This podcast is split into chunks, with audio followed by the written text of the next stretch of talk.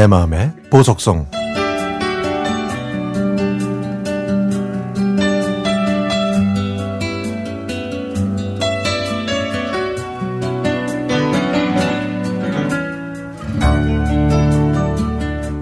음악을 좋아하시는 부모님 덕분에 저는 어렸을 때부터 하루 종일 라디오에서 음악이 흘러나오는 분위기에서 자랄 수 있었습니다. 다룰 수 있는 악기는 없지만 40여 년 넘게 지금까지 음악에 푹 빠져서 살고 있죠. 저는 대학교 때 기숙사 생활을 했습니다. 그래서 부산이 고향인 친구와 함께 한 달에 두 번 정도 부산 국제시장에 가서 우리나라에서는 발매되지 않은 수입 앨범들을 구경했고 음악 감상실 무아에도 갔었죠. 그날도 음반을 구경한 다음에 무아 음악 감상실에 갔는데요. 그때 팻 메스니 그룹의 Are You Going With Me와 제임스를 들었습니다.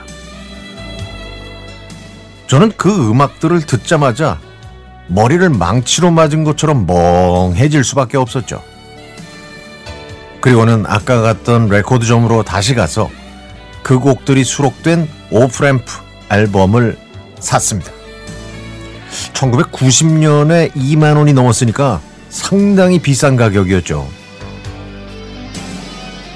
저는 기숙사로 돌아와 휴대용 CD 플레이어로 그 음악을 다시 들었는데 음악 감상실에서 들었던 느낌이 나질 않는 겁니다. 저는 이런 음악은 좋은 스피커로 들어야 된다고 생각했죠.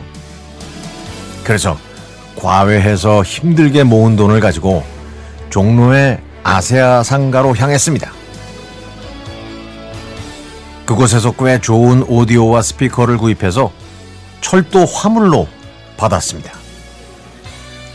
기숙사방에 오디오를 설치하고 팻 메스니의 곡을 듣는 순간 아 바로 이 느낌이야 하는 감동이 몰 밀려왔죠. 학교를 졸업하고 사회인이 되니 예전보다 경제적으로는 좀 넉넉해졌지만 음악 환경은 많이 바뀌었습니다. 음반 시장도 많이 줄었고 동네에 있던 레코드 가게도 이제는 보기가 힘들어졌죠. 그래서 저는 지금도 라디오를 많이 듣는 것 같아요. 특히 FM 팝스는 실시간으로 들을 수 없어서 녹음을 해놨다가 출퇴근할 때 듣곤 합니다. 혹시라도 제가 몰랐던 좋은 노래를 발견하면 선곡표에서 제목을 확인하고 그 노래를 다시 한번 들어보죠. 그렇게 음악을 들으면서 동시에 온라인 백과사전을 주로 활용합니다. 이걸 통해서 리타 쿨리지가 American 원주민의 후손이고 이니그마의 Return to Innocence에서 구성지게 흐르는 보컬 멜로디가 표절 의혹을 받아서 합의금을 냈다는 사실도 알게 됐죠.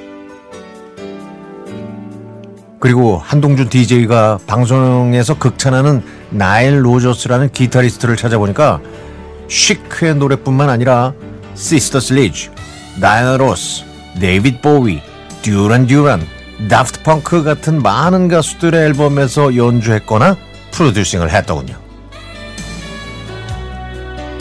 15년 전부터 들어온 한동준의 FM 팝스는 제 인생에서 없어서는 안 될 중요한 프로그램이고 앞으로도 그럴 겁니다.